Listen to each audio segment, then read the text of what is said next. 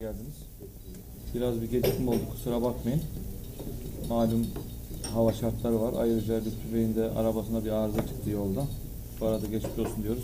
Eyvallah. Bugün Lütfi Bey sağ olsun bizim şeyimizi kırmadı, geldi.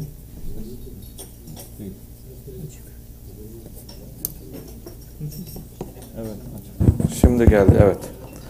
Tekrar hoş geldiniz, sefa geldiniz. Lütfi Bey sağ olsun bu dönemde bizi kırmadı, geldiler. Modernleşme ve muhafazakarlık arasında İslamcılığın tahayyülü konusunu bize sunum yapacaklar.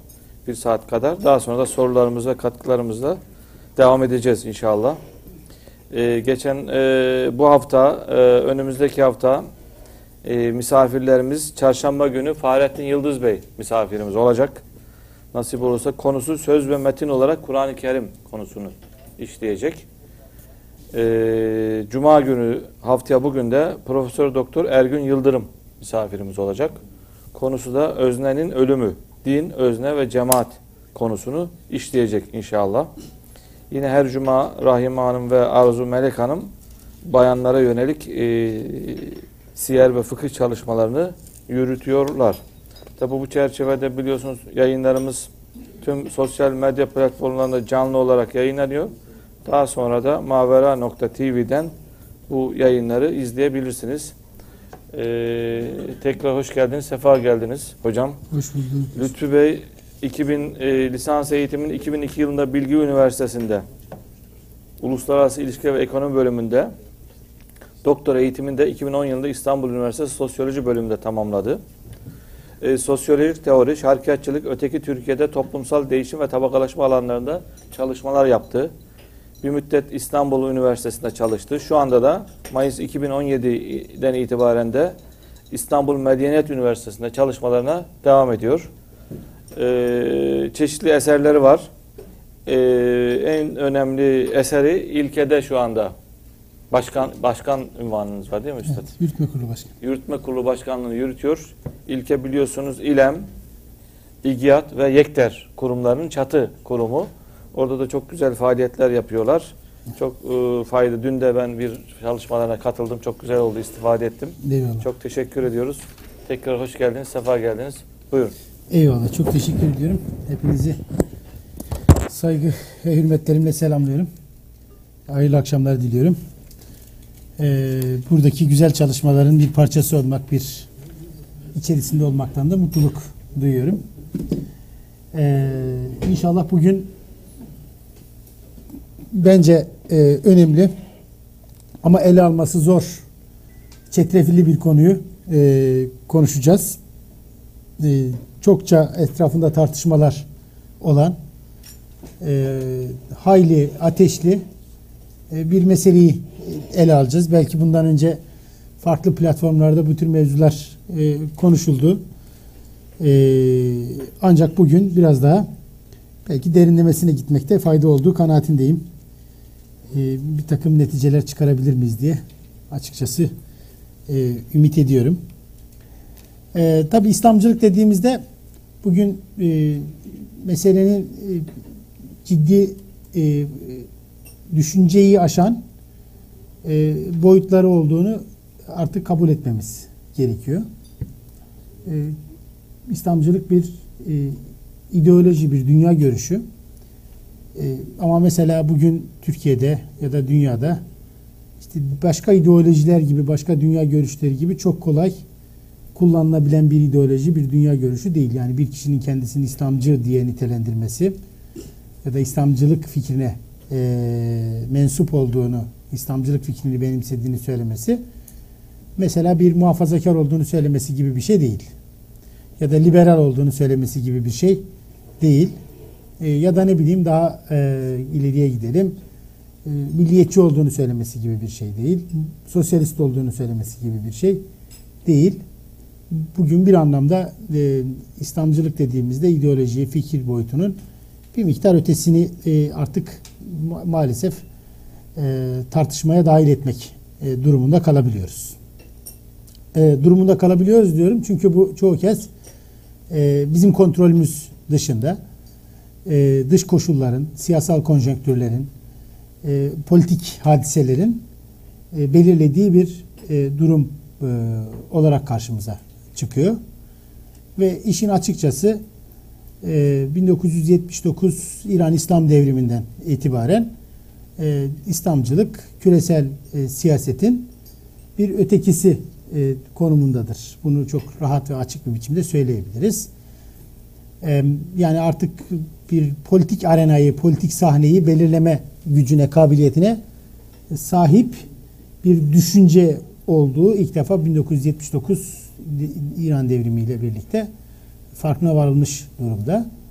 Bir sonraki dönüm noktası olarak da 1990'larda Sovyetler Birliği'nin yıkılmasıyla birlikte küresel düzenin kendi rekabet ettiği, mücadele ettiği bir öteki olarak İslam'ı benimsemesiyle birlikte bir mertebe daha ileriye giderek küresel düzeni tehdit eden bir numaralı düşman olarak da resmedilmiş bir fikriyattan bahsediyoruz.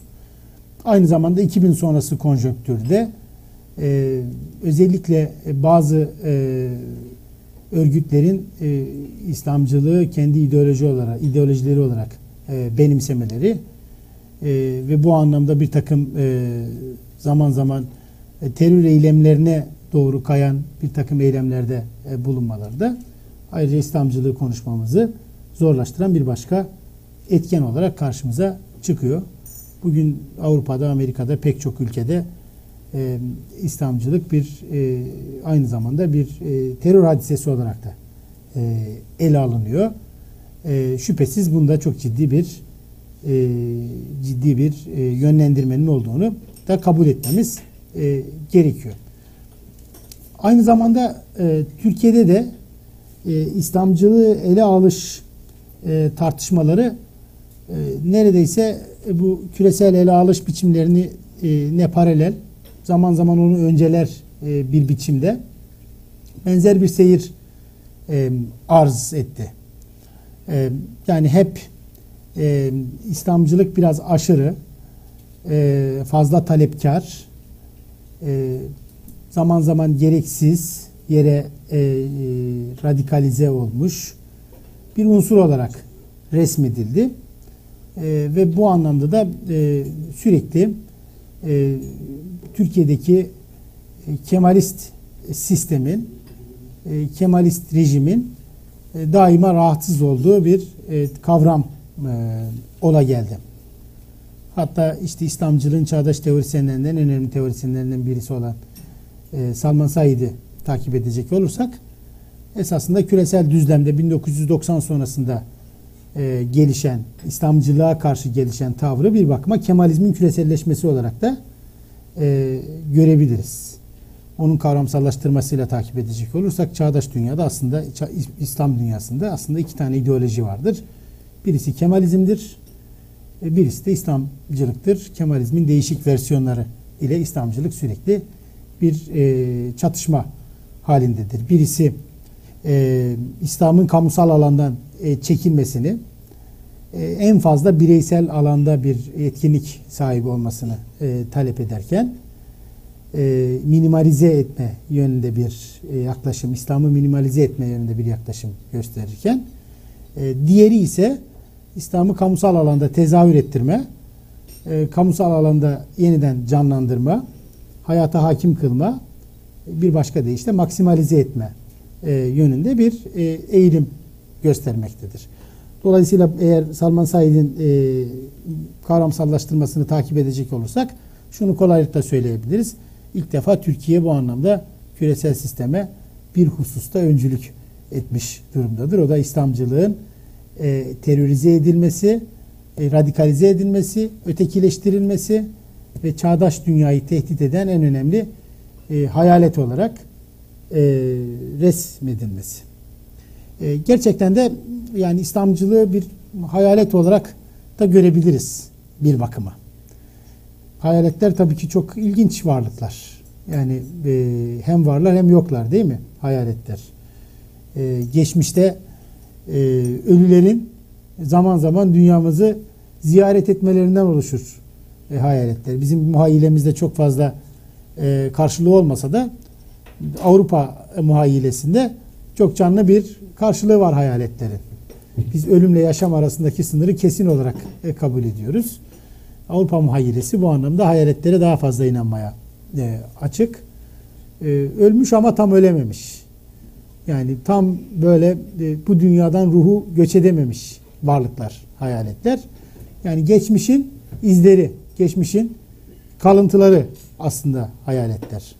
Türkiye'de de İslamcılıkla ilgili, İslam'ın kamusal alanda bulunmasıyla ilgili şimdi elhamdülillah azalmakla birlikte 90'lı yıllardaki retoriği, jargonu hatırlayacak olursanız bir hortlak edebiyatı her zaman eşlik ederdi değil mi?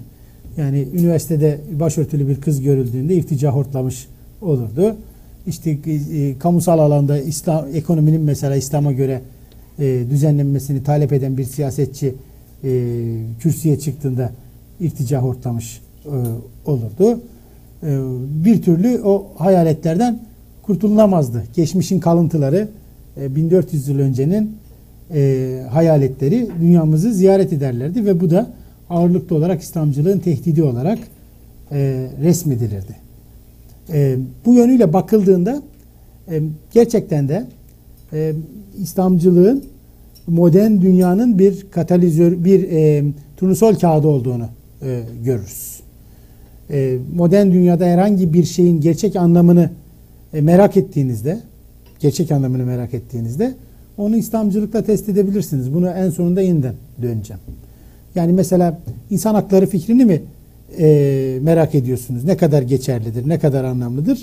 Onu İslamcılıkla test edebilirsiniz. İslamcılıkla karşı karşıya geldiğinde neye bürünür mesela insan hakları fikri? Ya da demokrasiyi mi test etmek istiyorsunuz? Modern dünyanın en önemli kavramları bunlar.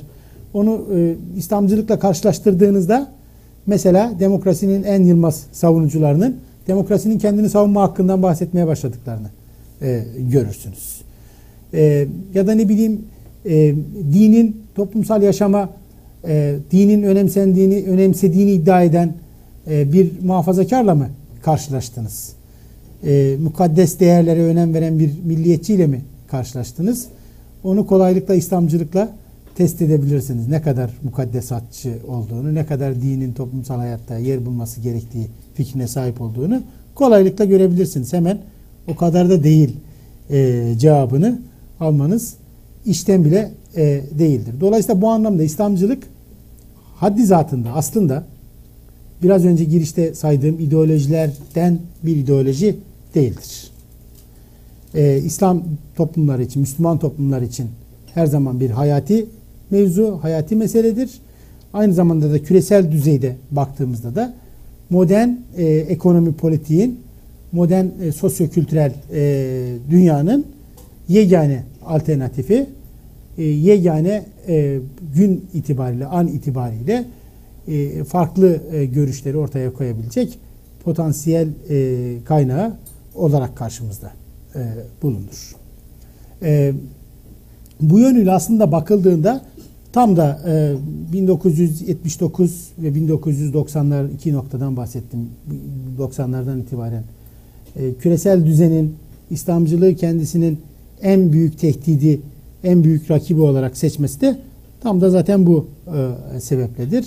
Modern dünyanın, modern düşüncenin anlamlı bir alternatifi olarak İslamcılığı belki pek çok Müslüman toplumdan daha önce teşhis etmiş olmalarından kaynaklanır. Bu yönüyle aslında mesela bir zamanlar Amerikan Sosyoloji Derneği'nin başkanlığını da yapmış olan Susan Buck-Morss isimli Amerikalı sosyoloğun sözlerini eğer kulak kabartacak olursak, Türkçe'ye küresel karşı kültür olarak çevrilen eserinde Susan Buck-Morss artık evrensel, kendisinin evrensel olduğunu iddia eden küresel modernitenin karşısında ancak benzer bir evrensellikte bir fikri ortaya ancak İslamcılığın koyabileceğini, bu sebeple de İslamcılığın terörize edilmesinin sadece Müslümanların dünya sisteminden dışlanması anlamına gelmediğini, aynı zamanda belki de modern dünyanın karşılaşmış olduğu krizleri aşmadaki yegane alternatifinde bu yolla öldürüldüğünü söylemesine kulak kabartmamız gerekir. Bu çok önemli bir tespittir. Susan Buck-Morss 1989'a kadar küresel kapitalizmin karşısında öyle ya da böyle onunla düşman kardeşler, düşman ikizler olsa da sosyalizmin bir alternatif oluşturduğunu, ancak 1989'da birlikte bu küresel ütopyaların çöktüğünü, küresel kara ütopyaların ise varlığını devam ettirdiklerini söyler. Bu anlamda küresel kapitalizmin bütün insanlık üzerinde oluşturduğu tahakkümü aşmak için tek alternatifin İslamcılık olduğunu teşhis eder. Bu noktaya sunumun sonunda, konuşmanın sonunda tekrar dönmek istiyorum. Elbette ki diğer her şey gibi ideolojiler ve düşünceler de bir düzlemde yer alırlar. Boşlukta yer almazlar. Onların sağlarında ve sollarında, üstlerinde ve altlarında daima başka şeyler bulunur. İdeolojileri, düşünceleri mekanda, popülasyonda yerleştirmek kadar fikri coğrafyada da bir konuma yerleştirmek lazım gelir. Bu anlamda İslamcılığı da eğer bir konuma yerleştirmezsek çoğunlukla onun biraz önce bahsetmiş olduğum anlamları bir şeye, bir muğlaklığa maruz kalabilir. Nedir peki bu konumlanma? Bu konumlanma aslında İslamcılığın neyin arasında, neye karşı kaldığını tespit etmekle ancak ortaya çıkarılabilir. Bu anlamda yani Müslüman toplumların tarihinde, son 200 yıllık tarihinde aslında iki ana tavrın, karşı karşıya kalınan çöküş ile birlikte ortaya çıkmış olan iki ana tavrın arasında, bu iki ana tavrı alternatif üçüncü bir konum olarak, üçüncü bir tavır olarak İslamcılığın ortaya çıktığını söyleyebiliriz. Bu sunumun da, konuşmanın da başlığına çekmiş olduğum muhafazakarlık ve modernlik arasında bir konumlanıştır. Bunu rahmetli Aliya İzzetbegoviç'in Doğu Batı Arasında İslam isimli kitabındaki formülasyonu takip ederek geliştirdiğimi söylemem gerekir. Burada özellikle Müslümanların modern dönemle birlikte karşı karşıya kaldıkları modernlik ile yüzleşmede iki uç tavra yöneldiklerini görebiliyoruz. Bunlardan birisi modernleşmecilik olarak karşımıza çıkıyor. Modernleşmecilik bir yenilgi psikolojisiyle, bir yenilgi haliyle bütüncül bir değişmeye doğru yönelen bir harekettir. Modernleşmeciliğin değişik versiyonları var. En uç biçimi Türkiye'de Abdullah Cevdet'in söyleminde karşılık bulan, sonrasında Kemalizm olarak karşımıza çıkan bütüncül değişim, yani topyekün batılılaşma olarak kendisini gösteren tavır. Farklı renkleri var modernleşmeciliğin. Bu farklı renkler olmakla birlikte en yumuşak halinde dahi Batı'yı kendisine kerteriz noktası olarak almak, Batı'da ortaya çıkmış sosyoekonomik, sosyokültürel, ekopolitik düzlemleri yeniden üretmeye yönelen, taklit etmeye yönelen bir yaklaşım olduğunu söyleyebiliriz. Modernleşmeden bahsetmiyorum. Modernleşmecilikten bahsediyorum. Modernleşmecilik, modernleşmeyi bir düşünceye dönüştüren, bir ideolojiye, bir tavra dönüştüren yaklaşım. Modernleşmenin kendisi bir vaka. Farklı toplumlardan farklı bileşenler dünya tarihi boyunca bütün toplumlar tarafından alınmıştır, entegre edilmiştir. Bu çeşitli biçimleriyle modernleşme olarak da karşımıza çıkabilir. Ama bunun bir ideolojiye, bir fikre, bir düşünce sistemine dönüşmesi modernleşmecilik olarak karşımıza çıkar. Burada şüphesiz özellikle Osmanlı özelinde konuşacak olursak, bunu daha önce burada bir kere daha farklı bir boyutuyla konuşmuştuk. Osmanlı özelinde konuşacak olursak 1700'lü yılların sonundan itibaren kesinleşmiş bir yenilgi fikriyle Batı'dan onları üstün kılan, üstün kıldığı düşünülen, üstün kıldığı varsayılan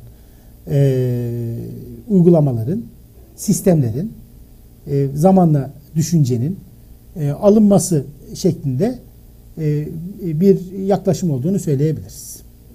Yani evet biz çöktük, yenildik, kaybettik. Dolayısıyla artık bizim eski sistemimiz işe yaramıyor. Bunu yenilememiz lazım. Yenilerken de Batı'da işe yarar sistemleri alıp entegre etmemiz gerekir. Bunun en somut karşılığı bizde Tanzimat sistemidir. Yani Tanzimat'a kadar tartışmalar devam etmiştir. 1770'lerden Tanzimat'a kadar tartışmalar devam etmiştir. Ne kadar alacağız, nasıl alacağız, sadece tekniği mi alacağız vesaire tartışılmıştır. Ancak Tanzimat'la birlikte evet, yani biz bütün bir toplumsal sistemi, ekonomik sistemi, hukuki sistemi değiştirme yönünde bir kararın ortaya çıktığını görüyoruz. Bu modernleşmecilik. Kıyafetten müziğe, şehir düzeninden hukuk sistemine kadar hemen hemen her alanın modern batılı sisteme uyarlanması, benzeştirilmesi süreci olarak karşımıza çıkıyor. Bunun çeşitli gelgitleri söz konusu.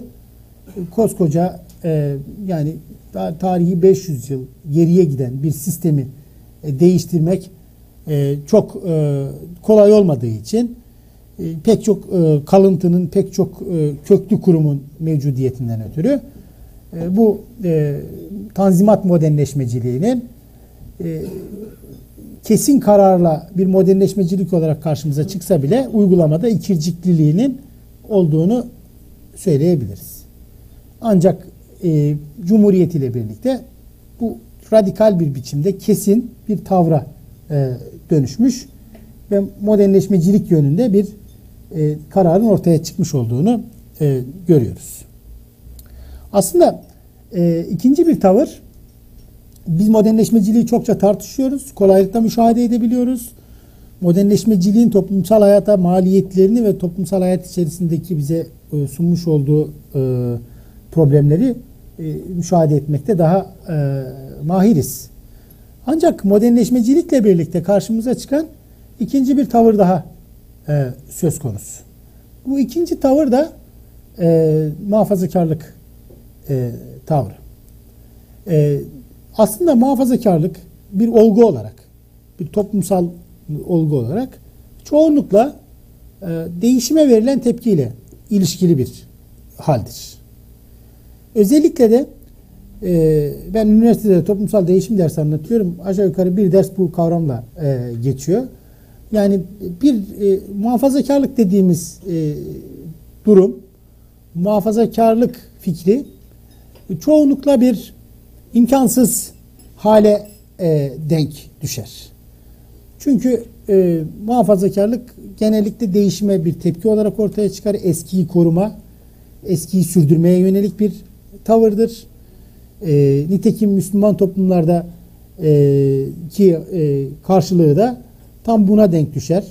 Yani modernleşmecilik artık bu sistem çöktü, bunu değiştirmemiz lazım şeklinde ortaya çıktığında buna bir tepki olarak da eski sistemdeki konumlarını kaybeden grupların, eski sistemdeki itibarlarını kaybeden toplumsal kesimlerin, eski sistemdeki faydalarını kaybeden unsurların ciddi bir biçimde eski sistem övgüsüyle, eski sisteme olan muhabbetlerini gündeme getirerek bir muhafazakar tavrı beslediklerini görüyoruz.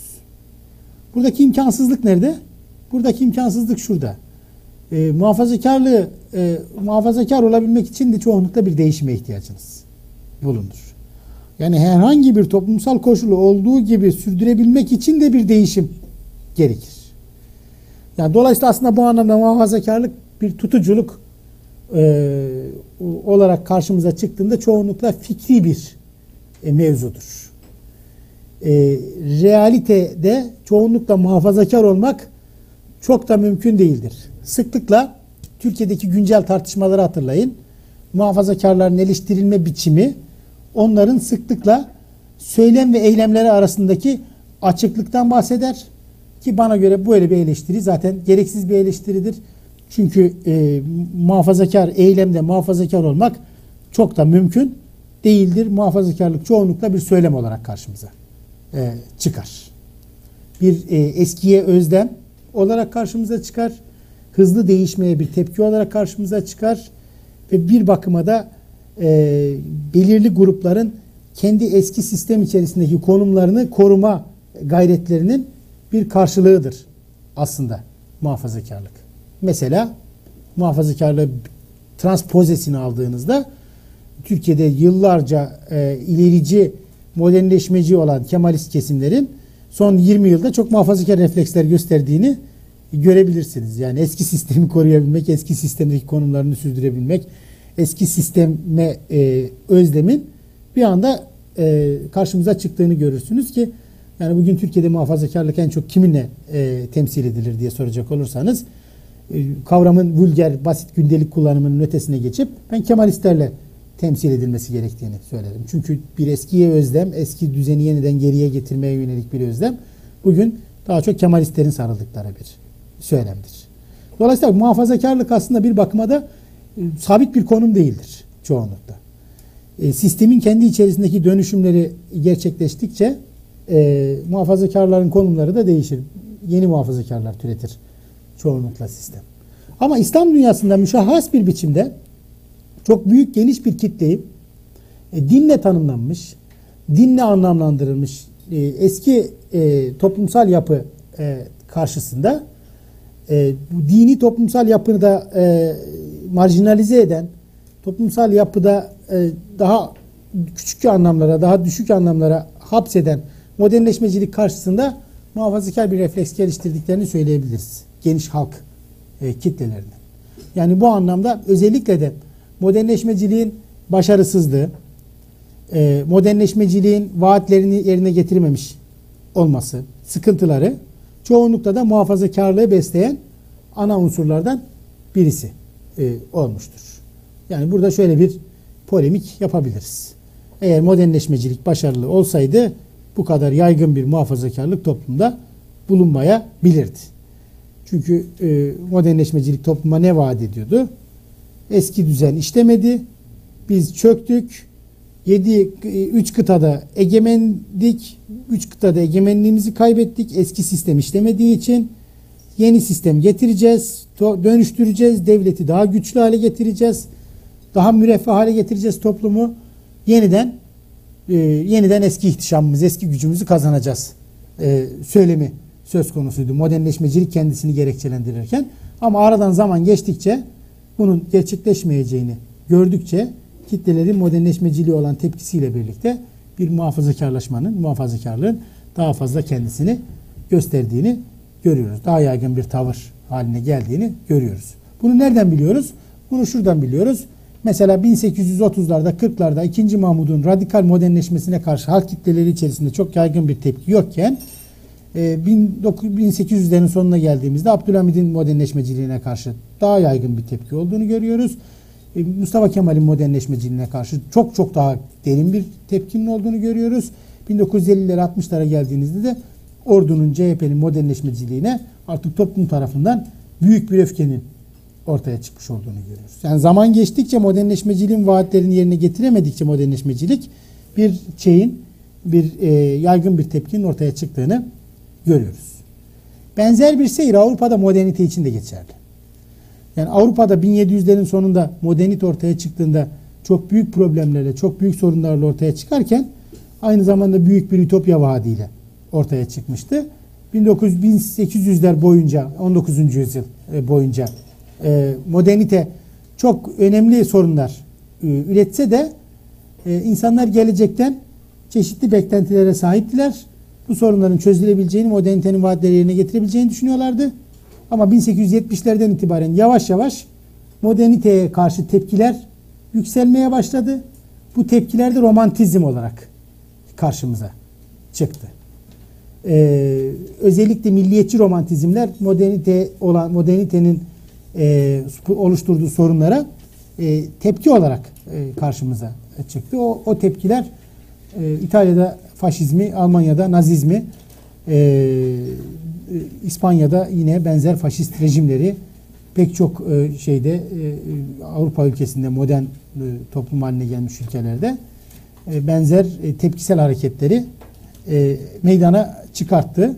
1900'lerin başına geldiğimizde artık moderniteden kimse bu dünyada cennet kurmasını falan beklemiyordu. 1960'lara geldiğimizde moderniteye olan güven, inanç tamamıyla rafa kalkmış durumdaydı. Yani İslam dünyasında ya da batı dışı toplumlarda modernleşmeye yönelik tepkilerin seyriyle batıda modernitenin kendisine yönelik tepkilerin seyri de bir benzerlik arz ediyordu ve bu anlamda çok çeşitli eskiye özlem, eskiye hasretin bu tepkilerin önemli bileşenlerinden birisi olduğunu görüyoruz. Fakat burada tabii ki önemli bir mevzu. Muhafazakarlık aynı zamanda toplumsal hafızaya hitap ettiği için, aynı zamanda toplumun eski ihtişamlı günlerine yönelik referanslarla bezendiği için, aynı zamanda bir şekilde daha iyi bir toplum özlemini yansıttığı için bir taraftan da çok çekici bir kitleler için çok çekici bir boyut olduğunu söylememiz icap ediyor. Nitekim artık modernleşmeden sonra İslam toplumlarında ortaya çıkan hemen hemen bütün alternatiflerin çoğunlukla bir tarihsel muhayyileye sahip olduklarını, çoğunlukla bir şanlı mazi fikriyle kendilerini beslediklerini, çoğunlukla bir hayali bir geçmiş fikriyle, altın çağ fikriyle kendilerini avuttuklarını görebiliyoruz. O kadar ki yani kendisi yaşadığı dönemde radikal modernleşmeci olmakla itham edilen Abdülhamid dönemini bile sonradan gelenlerin bir şanlı mazi olarak, bir eski düzen, eski dönem olarak resmetmeleri söz konusu olmuştur. Yani bu şanlı mazi fikrinin nereye vardığını göstermesi açısından Abdülhamid'in yaşarken imgesi ile kendisinden 50 yıl sonraki imgesi arasındaki farkı görmek kafidir. Yaşarken son derece modernleşmeci olarak görünen, aşırı modernleşmeci olmakla itham edilen birisi ölümünden 50 yıl sonra o maziye hasret duyan muhafazakarların en ana imgesine dönüşmüştür. Muhafazakarlığın belki de en önemli açmazlarından birisi de budur. Bu anlamda İslamcılık, İslam düşüncesindeki ihya ve tecdit geleneğine, ihya ve tecdit fikrine dayanarak ortaya çıkmış bu iki tavrı aşan bir yol olarak, bir düşünce olarak karşımıza çıkar. Bu yönüyle belki de ikili seçenek arasına sıkıştırılmış olan Müslüman toplumlar için, yani muhafazakarlık ya da modernlik, eskiyi korumak ya da yeni, büsbütün yenileşmek arasında sıkıştırılmış, bu iki seçeneğe hapsedilmiş Müslüman toplumların karşısında her ikisini de içeren, her ikisini de bünyesinde barındıran bir fikir olarak karşımıza, bir siyasal tavır olarak karşımıza çıkar. İslamcılığın pek çok eleştirmeni, onun nevzuhur, yeni, modern, Avrupa icadı bir şey olduğunu söylerler. Özellikle İslamcılık kavramının kendisinin, İslamizm kavramının kendisinin Avrupalılar tarafından icat edilmiş olmasının, oluşturulmuş olmasının buna bir delil olarak gösterirler. Bu doğru bir bilgidir. İslamcılık kavramı Avrupalılar tarafından ilk defa kullanılmış bir kavramdır. Evet, elbette İslamcılık olarak değil. Ancak bu ekran gitti. Evet, galiba geldik.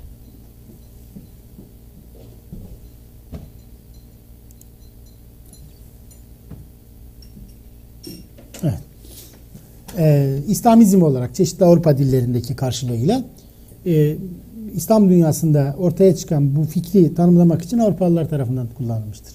Ancak kavramın Avrupalılar tarafından kullanılması, olgunun da Avrupalılar tarafından icat edildiği anlamına gelmez. Olgunun kendisi, ilk kuşak İslamcılara baktığımızda, ilk kuşak İslamcıların açık bir biçimde kendilerini İslam düşüncesindeki, İslam geleneğindeki ihya ve tecdit geleneğine, ihya ve tecdit fikrine yasladıklarını görürüz. Bu yönüyle İslam düşüncesinin kendi iç dinamiklerinin İslamcılığa fırsat veren, imkan tanıyan çok önemli bir boyut olduğunu söylememiz icap eder. Bu önemli boyutu besleyen ana yapı, yani İslamcılığın ortaya çıkmasını mümkün kılan ana yapı, İslam düşüncesinin tarih boyunca oluştuğu günlerden itibaren karşısına çıkan tehdit ve tecrübeleri algılama, alımlama ve aşma biçiminde kendisini gösterir. Tarih boyunca İslam düşüncesi ilk döneminde İskenderiye'de antik Yunan düşüncesiyle karşılaşmasından, Hristiyanlıkla karşılaşmasında başlayarak Hint düşüncesiyle, İran düşüncesiyle, Mısır düşüncesiyle ve medeniyetleriyle karşılaşmasıyla kendisini gösteren, sonrasındaki çeşitli karşılaşmalarda da çok açık bir biçimde görebileceğimiz üzere İslam düşüncesi karşılaştığı tehditleri, meydan okumaları bu düşünceler içerisindeki, bu medeniyetler içerisindeki imkanları kendisine eklemleyerek aşmıştır. Yunan düşüncesinden çeşitli düşünme biçimlerini, kavramları, ilimleri, Hint düşüncesinden çeşitli bakış açılarını, çeşitli gelenekleri, İran ve Mısır geleneklerinden bizatihi pratik uygulamaları alarak, aktararak karşılaşmış olduğu meydan okumalara cevaplar üretmiştir. Bu yönüyle baktığımızda aslında İslam medeniyetinin tarihsel oluşumunun bir bakıma sentezleyici bir gelişim arz ettiğini ve bütün dünya tecrübesinden, bütün insanlık tecrübesinden faydalanarak, bütün insanlık tecrübesini kullanarak kendisini kurduğunu görüyoruz. Dolayısıyla aslında modernleşme ile karşılaştığında da İslamcıların ortaya koymuş oldukları ana çerçeve muhafazakarlardan farklı olarak budur. Muhafazakarlık modernleşmeyi, modernliği bizatihi her şeyiyle bütüncül olarak bir tehdit olarak görüp kendisini ona kapatırken İslamcılık modernleşmeden farklı olarak, modernleşmecilerden farklı olarak İslam'ın imkanına, İslam'ın tarihsel geçerliliğine vurgu yapmayı, muhafazakarlardan farklı olarak da karşılaşılan tehdidin bütünüyle reddedilmesinin imkansızlığının farkında olarak sentezleyici bir biçimde modernlikten faydalanarak, modernliğin de imkanlarını kullanarak onu aşma yönünde bir girişim olarak karşımıza çıkar. Yani bu yönüyle İslamcılık hem muhafazakarlığın bütüncül geçmiş özlemiyle, mevcut durumu koruma refleksiyle, yeni olanı reddedici tavrıyla yüzleşir. Hem de aynı zamanda modernliğin geçmişi bütünüyle reddeden, şimdiyi, bugün bulunanı, Avrupalı ve batılı olanı normatif olarak kabul eden tavrını reddeder. Bu yönüyle hem iki zıt kuvvetin bir bileşkesini oluşturur, hem de aynı zamanda biraz önceki şekilde görmüş olduğunuz üzere aynı zamanda da bu iki ucun aynı eş zamanlı eleştirileriyle karşı karşıya kalır. Bu eş zamanlı eleştiri önemlidir. Çünkü İslamcılık modernleşmeciler tarafından bir gericilik olarak itham edilirken çoğunlukla, muhafazakarlar tarafından da modernist olmakla itham edilmektedir. Yani bu yönüyle ne İsa'ya ne Musa'ya yaranma durumu söz konusudur. İslamcılığın modern eleştirilerine baktığımızda. Muhafazakarlar, tutucular İslamcılığı modernist olarak görürler. Çünkü o moderniteye açıktır. Modernitenin imkanlarını kullanmayı arzu eder. Fikriyatta bunu sentezleme yoluna gider. Yoksa muhafazakarlar da moderndirler ve modernitenin imkanlarını onlar da kullanmaktadırlar. Ama fikriyatta bunu reddetmektedirler. Modernleşmeciler ise İslamcılığı bir hayalet olarak, geçmişin hortlağı olarak görürler. İşin aslı, bunu Türkiye'deki siyasal iklimde yaşı yetenler çok rahat bir biçimde hatırlayabilirler. Türkiye'deki siyasal iklimde çok açık bir biçimde görebiliriz. Yani mesela modernleşmecilerin, Kemalistlerin muhafazakar halk kitlelerinden çok fazla rahatsız olduğunu söylemek imkansızdır. Yani annelerimizin başörtüsünden rahatsız olmadıklarını çok sık bir biçimde söylemişlerdir, değil mi? Hafızamız bizi bu hususta yeterince besliyor. Yani annelerimiz gibi örtseler bu kızların başörtüsüyle ne derdimiz olabilir? Aslında orada kastedilen şey annelerimiz gibi örtmeleri ya da örtmemeleri değildir. Orada kastedilen şey evet evde oturmalarıdır, kamusal hayata gelmemeleridir, kamusal hayata dönüştürme talebinde bulunmamalarıdır. Ve bu anlamda İslamcılığın tam da tehdit oluşturan modeli, sorunu kamusal hayata dönüştürme yönünde bir arzu, bir talebe sahip olmasıdır. Elbette ki yani bu düşünsel konumlandırmanın yanı sıra şartların içerisinde ve meseleler içerisinde de konumlandırmamız gerekir İslamcılığı.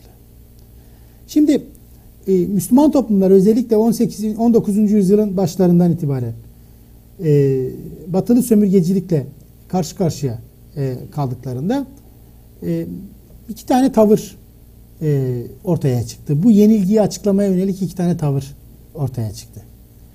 Bu tavırlardan birisi bugün de sık karşılığını gördüğümüz Müslüman toplumların yeterince dini yaşayamadıkları için geri kaldıklarını, yeterince dini yaşayamadıkları için bu şekilde yenildiklerini ifade eden tavır idi. Bu aynı zamanda aslında dini yaşamanın eski formunu muhafaza etmeye yönelik de bir talep olarak karşımıza çıkmaktaydı. Yani yeterince dini yaşayamamak demek, bugünkü anladığımız anlamda baktığımızda işte dini 17. yüzyıl kalıpları içerisinde yaşayamamak anlamına da gelmektedir. 17. yüzyıldan sonra ortaya çıkmış olan yeni dini düşünceleri, bakış açıları, pratikleri bir bakıma reddetmek anlamına da geliyor. Bir diğer açıklamada Müslümanların dünyadaki gelişmeleri yeterince takip edemedikleri için, dünyadan koptukları için, aşırı dindarlıkla içe döndükleri için geri kaldıklarını söylüyordu. Aslında İslamcılığın bu anlamdaki, bu fikri düzlemdeki kendisini konumlandırdığı yer, dini düşüncenin tecdit imkanlarının, yenilenme imkanlarının muhafazakarlar eliyle zamanla belirli bir siyasal ve ekonomik konuma sahip olan gruplar eliyle kapatılmış olmasının, yani dinin kendi içerisinde barındırdığı, dini düşüncenin kendi içerisinde barındırdığı yenilenme imkanlarının yeterince kullanılmamasından dolayı dini düşüncenin yenilenmediğini, dolayısıyla çağa, zamana, meselelere cevap veremez hale geldiğini söyler. Bu aslında dikkat ederseniz iki tavrın birleştirilmiş halidir. İki tavrın birleştirilmiş ve aşan halidir. İçererek aşar bu iki tavrı. Yani yenilenmeyi dini düşüncenin kendi iç imkanlarında arar. Buradaki farklılık budur. Sabit kalmayı ve tutucu bir şekilde statükoyu korumayı talep etmez. Yenilenmeyi talep eder. Ama yenilenmeyi modernleşmecilerde olduğu gibi dışsal kaynaklarda aramaz. İçeriden dini düşüncenin kendi imkanları içerisinde arar. Bu düşünceye, yani uzunca bir zaman bu mesele üzerine çokça düşündüm. Farklı kaynaklardan okumalar yaptım. Katip Çelebi'nin Osmanlı sistemini tanımlarken kullanmış olduğu bir tanımlama bana bu düşüncenin nereye dayandığını görme fırsatı sağladı. Katip Çelebi Osmanlı sistemini tanımlarken şöyle bir tanımlama yapar. Osmanlı sistemi aynı kalmak için değişmek zorunda olan bir sistemdir der. Aynı kalmak için değişmek zorunda olan bir sistemdir. Yani sistemin özünü, mantığını, ana işlevlerini koruyabilmek için arızi unsurları, formel boyutlarını değiştirmesi gerektiğini söyler. Bu tam da İslamcılığın modern dönemde kendisini konumlandırdığı yeri tarif eder. Özde, hayat görüşünde İslam'ı temele alır, sabiteleri temele alır. Ancak hayat pratiklerinde, gündelik yaşamın organizasyonunda, formel hayatın, kurumların organizasyonunda ise ortaya çıkmış olan yeni imkanları, yeni dinamikleri, yeni teknikleri kullanır. Bu yönüyle muhafazakarlıkla karşılaştırdığımızda, batıcılıkla ayrımı çok net. Muhafazakarlıkla karşılaştırdığımızda şöyle bir ayrım karşımıza çıkar İslamcılık söz konusu olduğunda. Muhafazakarlık teknik olarak gündelik hayat pratikleri içerisinde ve formel mekanizmalar içerisinde yenilenmeyi kabul ederken, yani modern teknikleri, modern imkanları, modern fırsatları kullanırken buna uygun bir düşünsel sistemi geliştirmeyi reddetmektedir.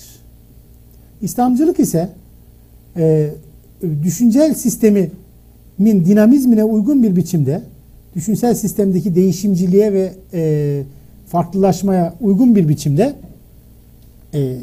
bu modern imkanların kullanılmasını da tutarlı bir şekilde önerir. Muhafazakarlığın başlangıçta resmetmiş olduğum ikilemi tam da burada ortaya çıkar. Çünkü modern yaşam içerisinde modern teknikleri kullanmaksızın devam etmek çok mümkün değildir. Ancak aynı zamanda bunun düşünsel yapısını oluşturmadığınızda da sürekli bir ikilemle karşı karşıya kalırsınız. Çok güncel, bugünlerde yaşamış olduğum bir vakadan örnek vererek anlatmak isterim. Geçtiğimiz günlerde evde bir tadilat var. Mutfak tezgahını değiştiren usta işte işini bitirdi. Dedim ki ya bana WhatsApp'tan, akıllı telefon kullanıyor bu arada.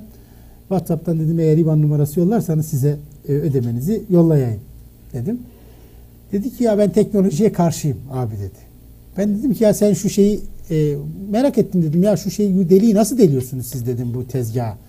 Dedi ki çok kolay abi dedi, spiral kullanıyorsunuz çok kolay dedi yani. Benim dedi o da teknoloji dedim yani ona niye karşı değilsin? Abi onu artık kullanmasak olmaz dedi. Muhtemelen bu ustamız 5 sene sonra WhatsApp'ı kullanmasak olmaz diyecektir. Belki 5 yıl bile gitmeyebilir. Muhafazakarlığın ağırlıklı olarak şey olduğu, tıkandığı nokta budur. Yani paranın resmi gelmemesi için öğrettim. Yok, yolladı akşam dedi ki eve gideceğim hanım yollayacak dedi size. Yani orada bir sorun yok. Ama para hanımın hesabına gitti. Tabi o ayrıca düşünebilir. Buradan ifşaatta bulunmuş olduk. Kayıtlardan inşallah siler arkadaşlar demişiz.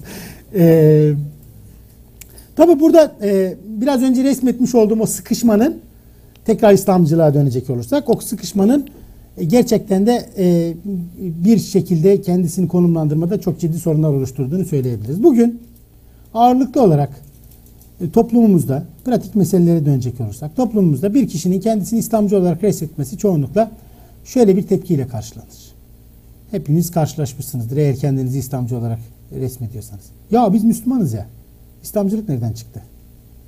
Müslümanız deyin yeter. Tepkisiyle karşılaşılır. Nedir İslamcılığı Müslümanlıktan farklı kılan şey?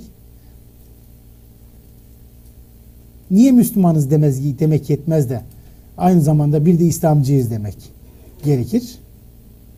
Bu cevaplanması gereken bir sorudur. Çünkü aslında tam da bu refleks, bu tepki muhafazakar bir tepkidir. Ve gerçekten de Müslümanız demek pek çok zaman bugünün toplumsal koşulları içerisinde, siyasal haritası içerisinde anlatmak istediğiniz şeyi anlatmaya yetmez. İslamcı, hayata İslam'ı egemen kılmaya çalışan Müslümana verilen isimdir, tanımlamadır. Siyasi talepleri olan, kamusal alanı dönüştürmek isteyen, İslam'ın mesajını hayata, kamusal hayata egemen kılmaya çalışan Müslümandır İslamcı. Aynı zamanda Müslümanlıkla tanımlamak bazı şeyleri, öne sürdüğünüz tezleri reddeden kişileri gayrimüslim olarak nitelendirmeyi de gerektirebilir. Yani gündelik dilde çok yaygınlaşmış da bir kullanımdır. Bu işte bu hususta Müslümanlar şöyle düşünüyor denildiğinde aslında çok da tehlikeli bir şey söylemiş oluruz. Yani diğerleri nedir peki o zaman? Yani bu hususta Müslümanlar böyle düşünüyorsa Müslüman olmayanlar mı farklı düşünüyorlar? Dolayısıyla bu anlamda da Müslümanlığın o genel kuşatıcı kategorisini de bir tarafta tutma ihtiyacından ötürü de İslamcılık gereklidir. Çünkü bir Müslüman bugün bizatihi tecrübe içerisinde konuşacak olursak aktif bir biçimde İslam'ın uygulamalarının hayata egemen olması için çalışmayabilir. Veya çalışmadığında onun Müslümanlığını sorgulamak bize düşmez. Bu ayrıca çok detaylı bir tartışma konusudur. İlerlediğimizde biraz tartışabiliriz belki bu konuları. Ama bazıları gerçekten de bugünün dünyasında ihtiyaç duyduğumuz şeyin tam da İslam'ın hükümlerinin, fikirlerinin, dünya görüşünün, hayat görüşünün hayata egemen kılınması olduğunu düşünüyor olabilir. Hatta yegane çözümün bu olduğunu düşünüyor olabilir. O zaman İslamcılık kavramına bu yönüyle ihtiyaç duymaya devam ediyoruz demektir. Yani bir şekilde düşünsel olarak, fikri olarak bu yönelime sahip olanları resmetmek için, tanımlamak için İslamcılık kavramına halen de ihtiyaç duyuyor olabiliriz. Çeşitli güncel konuşmamın başında resmetmiş olduğum politik kötüye kullanımlar, etiketlemeler, yaftalamalar İslamcılığı kullanmayı maliyetli hale getirmiş olabilir. Mesela geçtiğimiz haftalarda ben Almanya'daydım. Oradaki üniversiteden gelen arkadaşlarla bu konuları tartışıyorduk. Onlar ya biz kendimizi kolay bir biçimde burada İslamcı olarak resmedemiyoruz dediler. Neden? Çünkü biz İslamcı olarak resmettiğimizde bu yasal olarak bazı yerlerde suç. Dolayısıyla kendimizi bu şekilde konumlandırdığımızda aslında bir bakıma işlemediğimiz muhayyel bir suçun da öznesi haline gelmek gibi bir risk de söz konusu. Evet, buralarda tartışmamız gerekebilir. Belki yeni, farklı kavramlar bulmamız gerekebilir. Ancak sorun kavramda değil. Yani farklı kavram bulmak hadizatında kolaydır. Sorun, mevzu olgunun mevcudiyeti, olgunun devam etmesidir. Yani bugün dünyasında İslam'ın öngörülerinin, İslam'ın fikirlerinin, hayat görüşünün dünyada ne kadar geçerli olup olmayacağının halen daha canlı bir tartışma konusu olmasıdır.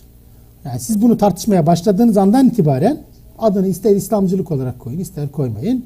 Aslında İslamcılık yapmaya başlamışsınız demektir. Yani arkadaş, yani faizsiz de bir ekonomik sistem olabilir. Bunu organize edelim ve bunu organize etmemiz aynı zamanda insanlık için, Müslümanlık için ve insanlar için faydalıdır. Ve aynı zamanda bu fayda sadece rasyonel olarak ispatlanmış bir şey olmanın ötesinde din tarafından da önerilmiş bir şeydir dediğiniz andan itibaren siz isterseniz kendinizi mukaddesatçı, muhafazakar ne olarak nitelendirirseniz nitelendirin, aslında İslamcılık yapmaya başlamışsınızdır. Ve salt muhafazakar tavırlarla ortaya çıktığınız zamandakinden farklı tepkiler almaya başlarsınız. Konuşmamın başında söylemiş olduğum o turnusol kağıdı devreye girmiş olur ve size gerçek fikirlerinizin bu olup olmadığı sorulur. Gerçek fikrinizin bu olduğunu söylediğiniz andan itibaren de farklı bir tepki görmeye başlarsınız. Mesela sizin aynı zamanda cici bir modern birey olduğunuzu düşünenler bir anda sizin karşınızda konumlanmaya başlarlar. Ya da ya ne lazım geliyor kardeşim, işte bir şekilde yaşayıp gidiyoruz. Herkes de kendi hayatını kendisi düzenlesin diyiverir bazıları. Rahatsızlık bir anda kendisini gösterir. Ama aslında söyleyeceğim şey bu değil. Söyleyeceğim şey şu. Belki biraz da konuşmanın sonuna gelmiş olmanın verdiği bir duyguyla şunu söylemek istiyorum. Bütün bu tortu, 150 yıllık İslamcılığın oluşturmuş olduğu mücadele tarihi, antisömürgeci, anti-emperyalist, Müslüman toplumların bağımsızlığını savunan, her düzeyde bağımsızlığını savunan, ilmi, fikri, siyasi bağımsızlığını savunan bu düşüncenin aynı zamanda oluşturmuş olduğu bir tortu da söz konusu. Yani yüzleştiği meselelerden ötürü, muhafazakarlık ve modernlikle yüzleşmesinden ötürü kaybetmiş olduğu kavramsal saflıklar, kaybetmiş olduğu mevziler, bulanıklaşmış fikirler de söz konusu. Yani bugün biz İslamcılık dediğimizde Efkani'nin zihnindeki kadar net bir fikirden bahsedemiyoruz. Akif'in, hele Sait Halim Paşa'nın zihnindeki netlikte, berraklıkta bir fikirden bahsedemiyoruz. Çünkü üzerinden 100 yıl geçti. Bu 100 yıl içerisinde pek çok mesele, pek çok mevzuyla karşılaştı İslamcılar. Bunlara pratik hayat içerisinde cevaplar ürettiler. Pratik hayat içerisinde cevap üreten her fikriyat gibi, her düşünce gibi aynı zamanda tortular biriktirdiler. Dolayısıyla bugün aslında yapmamız gereken önemli şeylerden birisi bu tortuları temizlemek, havuzu temizlemek. Fikirleri devri daim ettirerek bu bulanıklığı arılaştırmak, durulaştırmak. Bu işe giriştiğimizde aslında karşımıza bir mevzu çıkıyor. Bugünün dünyası içerisinde bu mevzu çıkıyor. Bundan 120 yıl önce, 130 yıl önce ilk kuşak İslamcıların karşısına bu mevzu çıkmıyordu mesela. Onların karşısına çıkan ana mevzu şuydu: Müslüman toplumlar sömürgecilik altına giriyorlar, siyasal bağımsızlıklarını kaybediyorlar. Bunu nasıl koruyacağız mevzusuydu onların karşısına çıkan mevzu. Fakat şimdi biz ciddi bir biçimde küreselleşmiş bir dünya içerisinde fikirlerin, düşüncelerin, ekonominin, siyasetin, gündelik hayatın çok hızlı bir şekilde aktığı bir dünya içerisinde artık onların karşısına çıkmış olduğu biçimiyle, siyasal bağımsızlık mevzusuyla, fikri bağımsızlık mevzusuyla vesaire karşılaşmıyoruz. Bizim bugün karşı karşıya kaldığımız mevzular ağırlıklı olarak bu küreselleşmenin, bu kürenin birbiriyle daha çok iç içe geçmesinin oluşturmuş olduğu toplumsal, siyasal ve iktisadi mevzular. Dolayısıyla eğer İslamcılığın iddiasını, konumunu, fikriyatını arılaştıracak isek, yani netleştirecek isek, ufkunu daha net, daha açık bir hale getireceksek, bu yüzleştiği küresel onu küresel meselelerle yüzleştirmemiz gerekiyor. Tam da siz konuşmamın başında zikretmiş olduğum Susan Buck-Morss'un fark ettiği ama bizim fark edemediğimiz şeye geliyor bu.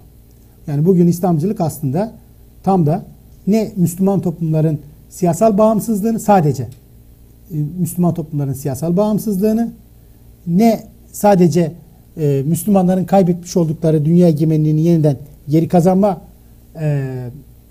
arzusunu temsil ediyor. Aslında bugün İslamcılık tam da o küreselleşmenin karşımıza koymuş olduğu en önemli problem olan kendi varlığını da temellendiren teorik temellerle mütenasip bir biçimde adalet ve özgürlük söylemini yüceltmeyi gerektiriyor. Yani biz eğer bugün İslamcılığı yeniden bir fikriyat olarak, bir düşünce olarak toplumların karşısına çıkaracaksak, o zaman bunun küresel bir formasyon içerisinde, bütün toplumları kuşatan bir fikir çerçevesi içerisinde meydan okuyacak bir adalet ve özgürlük söylemi olarak karşımıza çıkması gerekiyor. Ben bu anlamda buraya getiremedim ama bir İslamcılığın iki eksende gerçekleştiğini, iki eksende kendi fikriyatını kurduğunu ve kurması gerektiğini düşünüyorum. Kurduğunu, ancak zamanla unutulduğunu, gündelik siyasal tavırlar içerisindeki konumlanışı ile birlikte bu fikriyatın üzerinin küllendiğini, ancak bugün yeniden bir düşünce sistemine, tutarlı bir düşünce sistemine dönüşecekse bu biraz sonra bahsedeceğim fikriyata dönerek, eksene dönerek kendisini yeniden kurabileceğini düşünüyorum. Bu iki eksende özgürlük, yatay eksende ise adalet fikrinin tekrardan gün yüzüne çıkarılmasıyla ilişkili. Bu aslında İslamcılığın matrisi. Dikey eksende özgürlük, yatay eksende adalet matrisi. Özgürlük iki anlama geliyor. Birisi daha ontolojik bir şekilde, rahmetli Ali Şeriatı'nın sıklıkla vurguladığı üzere, kula kul olmaktan kurtulup Allah'a kul olmakla kula kul olmaktan kurtulmak anlamına geliyor. Yani modernitenin özellikle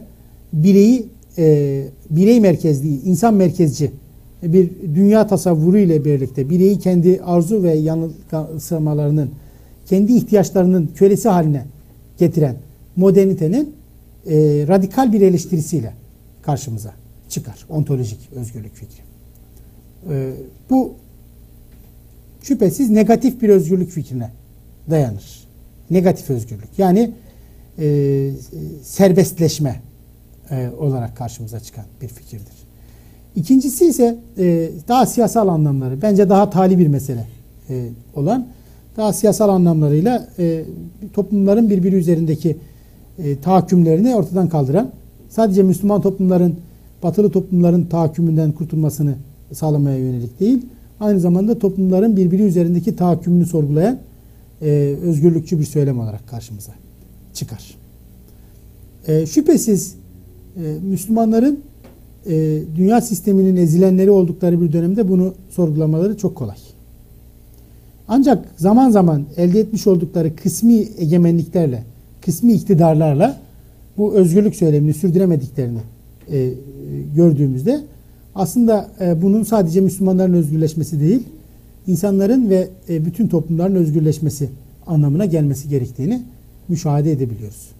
Bu dikey eksen ontolojik olarak hem insanı yeryüzünde konumlandırmak hem de devletleri birbiri karşısında, siyasal otoriteleri, toplumları birbiri karşısında konumlandırmak için ihtiyacımız olan bir zemin oluşturur. Yatay eksendeki adalet ise her üç boyutuyla da, iktisadi, siyasi ve hukuki boyutlarıyla da adaletin yani kimsenin kimseyi satın alamayacak kadar zenginleşemediği, kimsenin de kendisini satmak zorunda kalmayacağı kadar fakirleşmediği bir dünya özleminin ve her bakımdan formel öngörülebilir bir adil sistemin inşa edilmesinin karşılığıdır. Bu yönüyle baktığımızda özellikle bugün İslamcılığın kendisini küresel olarak konumlandırma ihtiyacı tam da karşı karşıya kalınan fenomenin bütün yeryüzünde hem Müslüman toplumlar içerisinde hem de bütün dünya toplumları içerisinde gittikçe artan bir eşitsizlik ve gittikçe çoğalan adaletsizlikle yüzleşmek olduğunu söyleyebiliriz. Yani nasıl ki 19. yüzyılın sonunda İslamcılık Müslüman toplumların siyasal bağımsızlıklarını kaybetmeleri mevzusuyla karşılaştığında bir bağımsızlıkçı söylem ürettiyse, aslında bugün de karşı karşıya kaldığı fenomen bu küresel eşitsizlik içerisinde adaletçi bir söylemi yükseltmesi, meydana çıkartması olacaktır. Günümüz İslamcılarının bu küresel imkanların farkında olduklarını söylemek güç. Böylesi küresel, böylesi kuşatıcı, bütün bir toplumları hedef alan bir ideolojik çerçeve ortaya koyduklarını söylemek güç. Ben hem İslamcının fikriyatının arılaşmasında bu gerekliliğin söz konusu olduğunu düşünüyorum. Hem de aynı zamanda belki buradan başka sorular gelirse devam edebiliriz. Hem de aynı zamanda İslamcılığın sadece bir rahmetli Akif Emre'nin tabiriyle bir Müslümancılık olmadığını, yani Müslümanların sadece egemenliğini savunan bir fikriyat olmadığını, aynı zamanda bütün insanlık için, tam da o İslam'ın mesajı olan bütün insanlık için saadeti taahhüt ettiğini ortaya koymak açısından da bu fikriyata ihtiyaç olduğunu düşünüyorum. Şüphesiz ne muhafazakarlığın ne de eskimiş bir modernleşmeciliğin böyle bir taahhüde girme imkanı bugün gözükmüyor. Bu yönüyle baktığımızda İslamcılık sadece yaşam tarzını korumak, sadece bir takım ritüelleri daha iyi bir şekilde sürdürebilmek imkanı olarak karşımıza çıkmaz. Aynı zamanda da insanlığın bir varlığını sürdürebilmesinin temel koşulu olarak karşımızda durur. İsterseniz burada bitireyim. Mehmet abi de gelmişken soruları alıp devam edelim. Peki, dinlediğiniz için teşekkür ediyorum. Allah razı olsun. Çok güzel, değerli, toplu bir sunum oldu. Bizi tarihi süreç içerisinde moderncilik, İslamcılık ve muhafazakarlık arasındaki gelgitlerimizi gözlemlemiş olduk sayenizde. Çok teşekkür ediyoruz. Tabii muhakkak bütün dönemlerde yüzleştiğimiz gibi bu dönemde de tekrar yüzleşmenin, küreselleşmenin egemen olduğu toplumda değişim ve yenilmenin, yenilenmenin gerçekliği adalet ve özgürlük temelinde olabileceğini ifade ettiniz. Tabii bunun uygulamalarda negatif veya olumsuz pratiklerin getirdiğini de nasıl çözümleyeceğiz? O konuda bir çaba gerektiği gerçeği de ortada. Tabii İslamcılık nihayetinde siyasi bir söylem, iktidara alternatif olma, dünyayı yönetme, yönlendirme ve dünyayı manipüle edenlere karşı onlara çomak sokma olduğu anlam çıktığı için tabii bu manada sağlıklı bir İslami değerlere sahip çıkma, İslami değerleri uygulayabilme kabiliyetine, sağlıklı bir Müslüman olabilmeden geçtiği gerçeği de ortada. Dolayısıyla Müslüman ve İslamcı kavramlarının birbirinden ayrıştırmadan birbirinin tamamlayıcı bir unsur olduğunu göz ardı etmemek lazım diye düşünüyorum. Bu çerçevede soruları ve katkıları olan arkadaşlar varsa buradan başlayalım. El kaldırdı. Evet. isim ve daha sonra. Arif İtar'ı. Hocam Allah razı olsun. Ben şunu soracağım. Şimdi oryantalistler kültürel emperyalizmlerini gerçekleştirmek için farklı kavramlarla geldiler. Radikal İslam, modernist İslam, ılımlı İslam. Şimdi Müslümanım diyen biri, hani İslamcı bir insan Müslümanlık kavramı yeterli gelmeyebiliyor İslamcıya. Peki ben kendimi İslamcı diye tanımlarsam eğer bu kültürel emperyalistlerin değirmenine su taşımış olmaz mıyım acaba? Yani Müslümanlık artı diyoruz İslamcılık için zaten. Müslümanlık artı aynı zamanda onu hayata hakim kılmak. Ama yani sonuçta onların kavramlarını... Ben aslında bir adım ileriye taşıdım. Fark ettiniz mi bilmiyorum ama İslamcı olmak için Müslüman olmak gerekmiyor ille de. Hatta bugünün dünyası içerisinde biz eğer İslamcılığı bu boyuta taşıyabilirsek misyonunu yerine getirmiş olacağız. Yani bugün mesela bir Müslüman liberal olabiliyor mu? Sorguluyor musunuz liberal olduğunda onun Müslümanlığını? Sorgulamıyorsunuz. Sosyalist olabiliyor mu? Oluyor canım. Oluyor yani. Müslümanım demeye devam ediyorsa sosyalist oluyor yani. Müslüman sosyalistler var. Kitapları bile çıktı. Değil mi? Oluyor ya. Milliyetçi de olabiliyor. Milliyetçilik de batılı bir ideoloji. Hiç de şey yapmıyoruz. Yadırgamıyoruz. Vesaire. Peki Latin Amerika'daki bu küresel düzenden rahatsız olan, bu küresel düzen karşısında bir alternatif arayan herhangi bir Katolik mesela İslamcı olabilir mi? Onun eğer küresel ideallerini paylaşıyorsa, küresel ideallerine sahip çıkabiliyorsa, ki bugün mümkün değil bu. Bunun farkındayım. Çünkü İslamcılık kendisini bu şekilde sunmuyor. Eğer onun ideallerine sahip çıkabiliyorsa, onun ideallerini kendi idealleri olarak görebiliyorsa bence olmalı. Olabilir. Tam da İslamcılık bunu yaptığında karşı karşıya kaldığı yüzleşmeyi, meydan okumayı anlamış olacak. Biz halen de 19. yüzyılın sonundaymışız gibi yaşıyoruz. 19. yüzyılın sonunda yaşamıyoruz. Dünya toplumları birbirine karıştı. Sabah öğlenden sonra evde Hint filmi seyrediliyor. Akşam Amerikalı bir artistin konserine gidiliyor. Çin mutfağında yemek yeniyor vesaire yani. Herkes de bunu yapıyor yani. Hiç kimse yapmıyorum demesin. Herkes de bunu yapıyor. Kültür küreselleşti. Kültür küreselleşti. Herkes yapıyor. Yani. Realite bu. Günümüzün realitesi. Yani bir tüccarın bugün küresel bir ticaret yapmıyorum demesi mümkün değil. Dolayısıyla bu anlamda karşı karşıya kalan yüzleşmeler küresel. O küresel yüzleşmeler içerisinde kendisini konumlandırması gerekiyor. Kendisini küresel olarak sahiplenecek bir düşünce olarak inşa etmesi gerekiyor. Bu söylediğimin çok güç olduğunun farkındayım. Bugünün İslamcılık söylemiyle mümkün olmadığının da farkındayım. Ama tam da o arılaşma dediğim, yeni bir formülasyon dediğim şey ancak böyle gerçekleşebilir. Bu özgürlük ve adalet ekseni bu anlamda çok işe yarayacak bir eksen. Bayağı. Siz sözünüzü unutmayın. Buyurun. Tamam, buyurun. Bayağı. Buyurun. Bir derin tartışılması gereken bir mevzu. Evet, buyurun. Evet, çok önemli ama. Buyurun. Bu kapitalist karşısında duran Susan, yani İslam'ı yok etmek anlamında mı şey yapıyor bunu? Kötüleyerek yok eder. Yok, hiç kötülemiyor. Yani olması gerek. Ya şöyle yani işte orada şunu görüyoruz. Erken müşahede ediyor. İmkanını erken müşahede ediyor. Yani evet, bunun nasıl bir küresel şeye dönüşebileceğini müşahede ediyor. Muhtemelen Susan Buck-Morss'u CIA'dekiler, Amerikan Pentagon'dakiler daha fazla okuyorlar. Yani tespitin kendisi kim kullanırsa onun işine yarar. İkinci şeyim de şu, şimdi İslam bir düşünce biçimi, yani bir teori, yani İslam'dan ne anlıyoruz? Yani Kur'an, Allah'ın dini olarak İslam dersek, Müslüman da onun ismi faili, yani camcı anlamında. Şimdi İslam bir düşünce biçimi ise, yani bunu kabul edenlere sunabiliriz. Mesela hani birileri diyor ya işte Türkiye'de İslam olsun ve kafir, Müslüman herkese İslam'ın kaydet olsun. Buna hakkımız yok değil mi? Kur'an Müslümanların kitabıdır. Yani başkasına dayatamayız.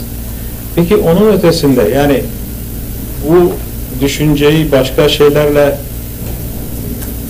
yarıştırmaktan çok büyük bir kabuldür yani. Bunu kabul ederseniz şeylerini uygularsınız.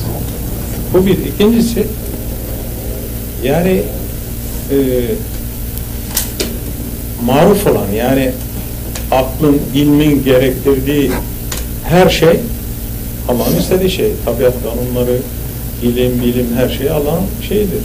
Yani bunu kabul etmeyen bir insan olabilir mi? Özelde hayat biçimi olarak İslam'ı kabul eden zaten uymak zorunda. Ama etmeyene de aklın yolu, yani ondan başka yol mu var? Evet. Burada yani daha şey yapılan, yani çok sıklıkla o şeriatçılıkla özdeşleştirilen, yani şer'i hükümleri başka toplumlara uygulamakla özdeşleştirilen ve bir bakıma da biraz banallaştırılmış bir şeyden bahsedebiliriz. Yani bir İslamcılıktan bahsedebiliriz. Tortulardan birisi bu. Yani İslam'ın hükmünü her yere uygulamak, her yere egemen kılmak. Bu İslamcılığın ideali değil. Tam da İslamcılığın ideali İslami fikirlerin ve yaşantının Müslüman olsun olmasın herkes için faydalı olduğu noktayı nazarına tekabül eder. Yani biliyorsunuz, yani Kur'an'da bunun örnekleri vardır. Mesela Kur'an ruhbanları çok eleştirir ama zaman zaman da çok merhametli ifadeler kullanır onlara karşı. İçlerinde gerçek hakkıyla Allah'tan korkanların bulunabileceğini de söyler. Yani burada şunu biz görürüz. Yani İslam bir kere evrensel bir sistem. Kendisinden önceki peygamberlerden farklı olarak Hazreti Muhammed sallallahu aleyhi ve sellem evrensel bir sistem getirdi. Mekanda ve zamanda evrensel bir sistem getirdi. Bu evrensellik aynı zamanda her şart ve koşulda herhangi bir kişinin hayatına dokunduğunda onu kendi fıtratı üzerine, kendi tabiatı üzerine yaşatabilme imkanını da beraberinde getiriyor. Mesela Müslüman coğrafyalar modern zamanlara kadar hiçbir zaman Müslümanların çoğunlukta yaşadığı coğrafyalar olmadı. Bugünkü Suriye'den başlayın, Anadolu'ya gelin. Mısır'a, Fas'a, modern zamanlarda buralar Müslüman çoğunluğun yaşadığı yerlere dönüştüler. Ama buralar tarihte İslam memleketleriydi. Ve buralarda İslam'ın kuralları geçerliydi. Hatsının tabirini kullanacak olursak burası İslamlaşmış bir dünya idi. İslamlaşmış dünya, İslam'ın egemen olduğu, hükümlerinin egemen olduğu ve başkalarının Müslüman olmaksızın da o hükümlerden faydalandığı bir dünya anlamına geliyor.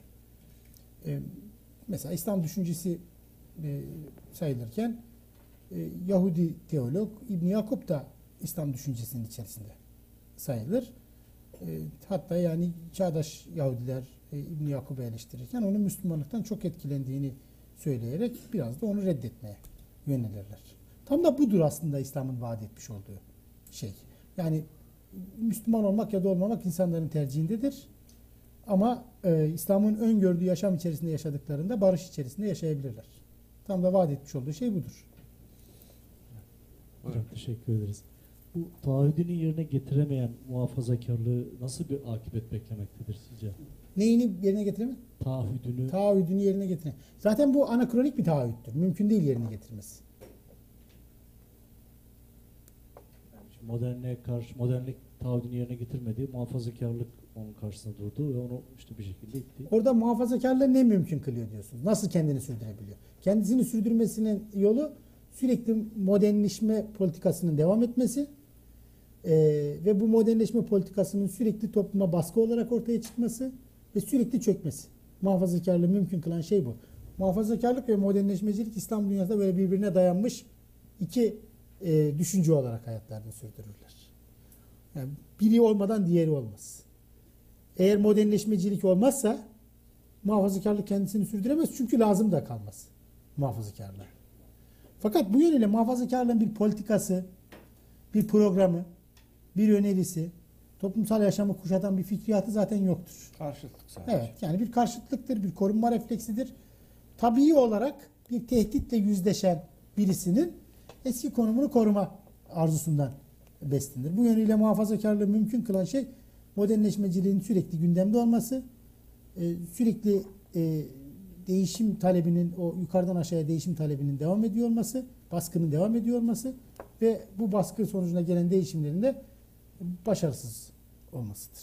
Yani biz niye dönüp Abdülhamid'e tekrar başvuruyoruz? Kapanmamış bir defter var çünkü. Kapanmamış bir hesap var orada.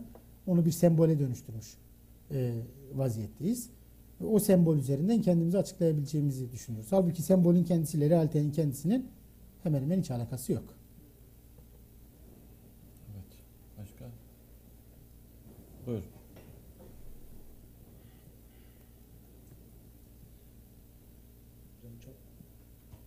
Açık. Hocam çok teşekkür ederim.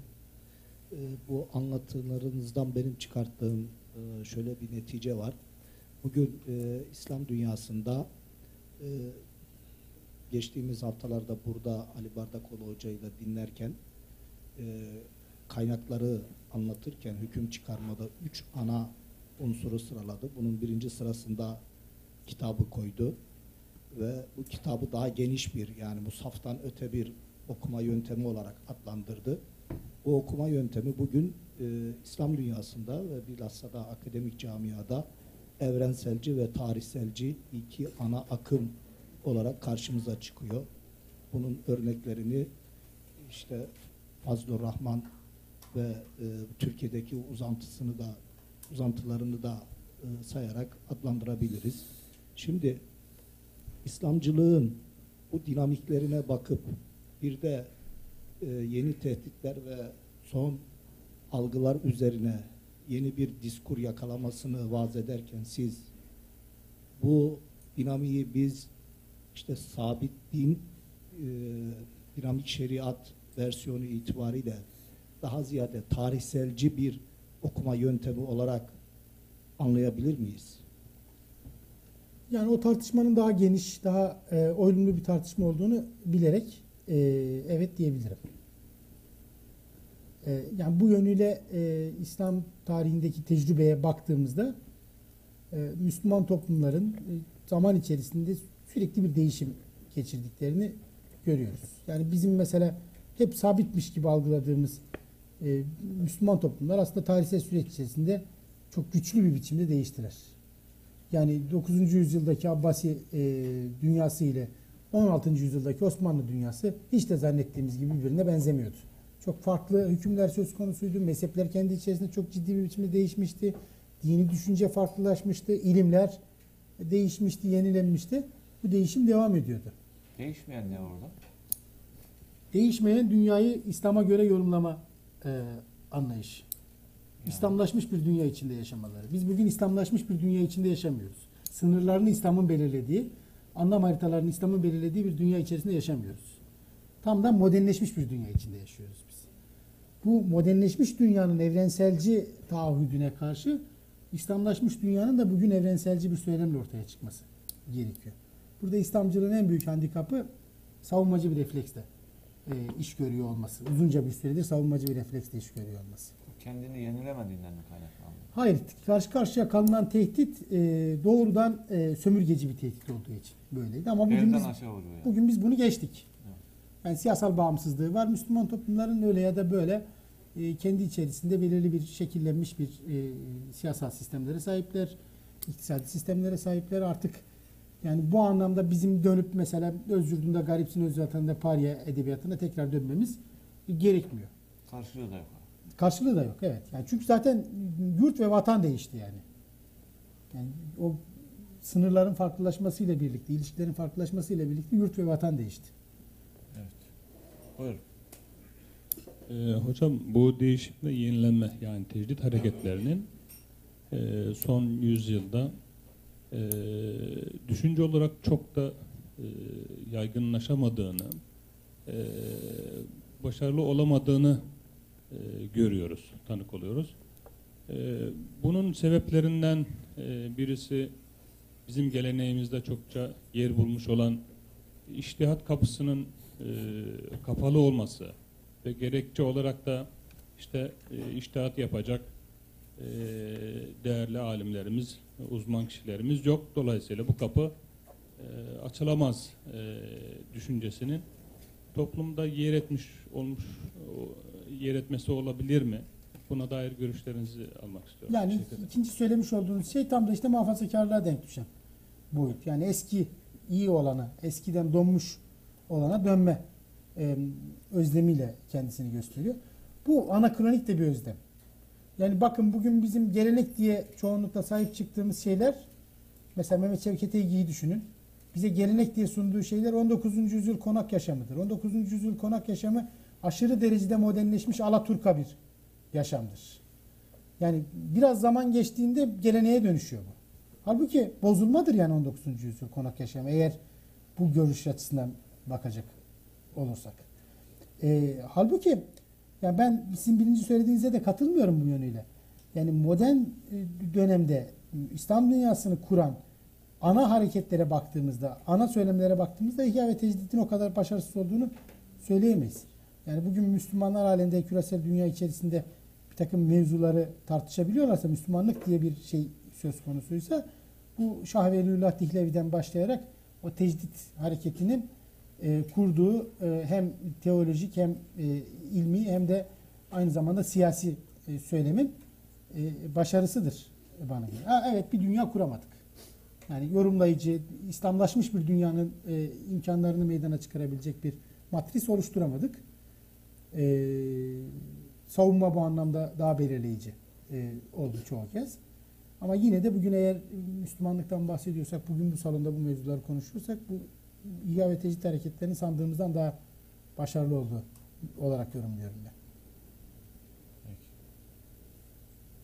Bu şimdi şeyde, İslamcılık kavramında sadece Müslümanların temsil etmemesi gerektiği, bütün dünyadaki insanların bu konuda farklı düşünceye sahip olan insanların da İslamcı kavramında olması gerektiğine ifade ettiniz. Ki doğru, dünya iktidarında eğer Müslüman bir iktidar oluyorsa, tevasının kim olursa olsun onları da yönetebilme, onlarla beraber olma, onların istek ve arzularına cevap verebilme kabiliyeti olması lazım. Ama objede, merkezde Müslümanların oluyor olması gerekir burada. Şu anda dünya sisteminin Müslümanları terörize etmesi, sistem dışına itmesi, tukaka yapmasına yönelik nasıl bir gidişat olduğunu düşünüyorsunuz? Yani bu Müslümanların olması gerektiği hususunda ben aynı fikirde değilim. Yani elbette ki İslam hayata egemen olacaksa Müslümanlar burada özne olacaklar. Bu şüphesiz doğru yani. Ama aynı zamanda zaman zaman aslında işte Akif Emre'ye referans yapmamın sebebi oydu. Zaman zaman biz İslam derken Müslümanları kastediyoruz. Yani mesela modern sistemden rahatsızız. Modern sistemden rahatsızız. Ama mesela Müslümanların egemen olduğu benzer bir sistemden çok da rahatsız olmuyoruz biz.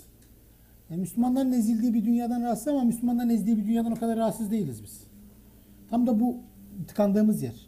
Dünya 5'ten büyük de, işte böyle bir altıncı biz olduğumuzda dünya 6'dan büyük oluyor mu, onu emin değiliz yani. İşte buradaki problem de Müslümanların özne olmamasını mı doğurur burada? Yani Müslümanların sağlıklı, doğru durmamaları, onların özne olmamasını mı gerektirir? Müslümanların hem özne olmaları gerekiyor, hem de özne olurken aynı zamanda da bu biraz önce matrisini çizdiğim özgürlük ve adalet eksenini inşa ederek özne olmaları gerekiyor. Yoksa modern bir özne olmaları çok da fazla değiştirmez. Hatta ben istemem böyle bir şeyi. Yani zalim olmalarındansa müstazaf olmalarını tercih edebilirim yani. Tabii. Evet, yani aynı kavramlarla, aynı güç ve tahakkümcü bakışla eğer Müslümanlar dünya sistemine egemen olacaklarsa, bunun çok da bir fark olduğunu düşünmüyorum. Doğru olmakla beraber bizim kendi mükellefiyetimiz açısından Allah-u Teala bize verdiği sorumluluk, bizim özne olmamız gerektiğini, değil mi? Bizim buna vaziyet etmemiz gerektiği, yeryüzünde halife olmamız gerektiği, ahireti kazanmanın da buradan geçtiği gerçeğini yola çıkarak Müslümanların özne olmadığı bir yerde bunun sağlıklı olmayan Müslümanlar tarafından olmasında bir zulüm ortaya çıkacağı gerçeğinin yanında Müslümanların özne olmadığı bir şekilde de sağlıklı bir İslamcının ortaya çıkmayacağı da ortada. Doğru. Yani esas itibariyle bence bizim eksikliklerimizden, bizim zafiyetlerimizden kaynaklanan durumu meşrulaştırmamamız lazım. Esas itibariyle özne de bizim olmamız konusunda çaba göstermemiz lazım. İşte Bardakoğlu Hoca'nın yardımcı olmaya çalıştığı gibi Kur'an'ı, İslam'ı yeniden daha doğrusu yeniden kelimesi de sağlıklı. Sağlıklı bir şekilde İslam'ı öğrenip sağlıklı bir şekilde yaşıyor olmak, bundan bu iktidar olmaktan geçtiğini unutmamamız gerektiğini zannediyorum ben. Yani bunu yaparken de İslamcılık iktidarına başka unsurların da destek oluyor olması, eyvallah. Ki Hazreti Resulullah Mekke'ye veya Medine'ye gittiğindeki Müslümanlar çoğunluk değildi Medine'ye gittiğinde. Hazreti Peygamber'in değil mi iktidarını kabul ettiklerinden. Ki tarih boyunca da siz de ifade ettiniz. Osmanlı dahil çoğunluk olarak Müslüman olmadığı gerçeği ortada. Ama özne Müslümanlardı. Adaleti ve özgürlüğü bu konuda uygulayabildiklerinde zaten sağlıklı, iyi Müslüman oluyor insanlar. Evet. Bunu atlamamak lazım diye itiraz ediyorum. Evet, doğru yani. Dolayısıyla bizim dünya ekomen güçlerinin bizi terörize etmelerine, manipüle etmelerine, parametre doğum yapmalarına müsaade etmemek lazım. Bir daha bizim iktidar olduğumuzda adalet ve özgürlük kavramını küreselleşme konusundaki şeylere kurban etmememiz lazım. İktidar olmadan da adalet ve özgürlük söz konusu. Zaten bir Müslüman, de bu iktidar hep var abi. Doğru. Yani sadece iktidar dediğimizde dünyayı yönetmek, ülkeyi yönetmek anlamında evde de iktidar var. Doğru. Sokakta da iktidar var, dernekte de iktidar, her yerde bu iktidar. Doğru. Yani oralarda uygulayabiliyorsanız bu adalet ve özgürlüğü aslında, o böyle katman katman gidiyor. İslam her hal ve şeraitte kendisini boya vermesidir. Evet. Dolayısıyla moderniteyle uyuşmasının sebebi de budur. Çünkü İslam bulunduğu konjektürde, bulunduğu hal ve şeraitte var olmasıdır. Var olma sorumluluğu vermesidir. Dolayısıyla adalet ve özgürlüğü Müslümanlar sağlıklı bir şekilde uyguladığı zaman, temsil ettiği zaman bunu sağlayacaktır diye düşünüyorum. Evet. Peki, katkısı ve sorusu olan var mı arkadaşlar? Çok teşekkür ediyoruz. Allah razı olsun. Biz de teşekkür ediyoruz. İnşallah İslamcılık olgusunun içerisinin bizler tarafından doldurulduğu, dünyaya sulh ve selametin getirilmesi bizler tarafından olmasını temenni ederim. İnşallah. Muhafazakarlığın, sağcılığın, sığcılık olduğunu bilerek bu konuda uzak durmamız gerektiğini düşünüyorum. Evet. Çok teşekkür ediyoruz. Allah razı olsun.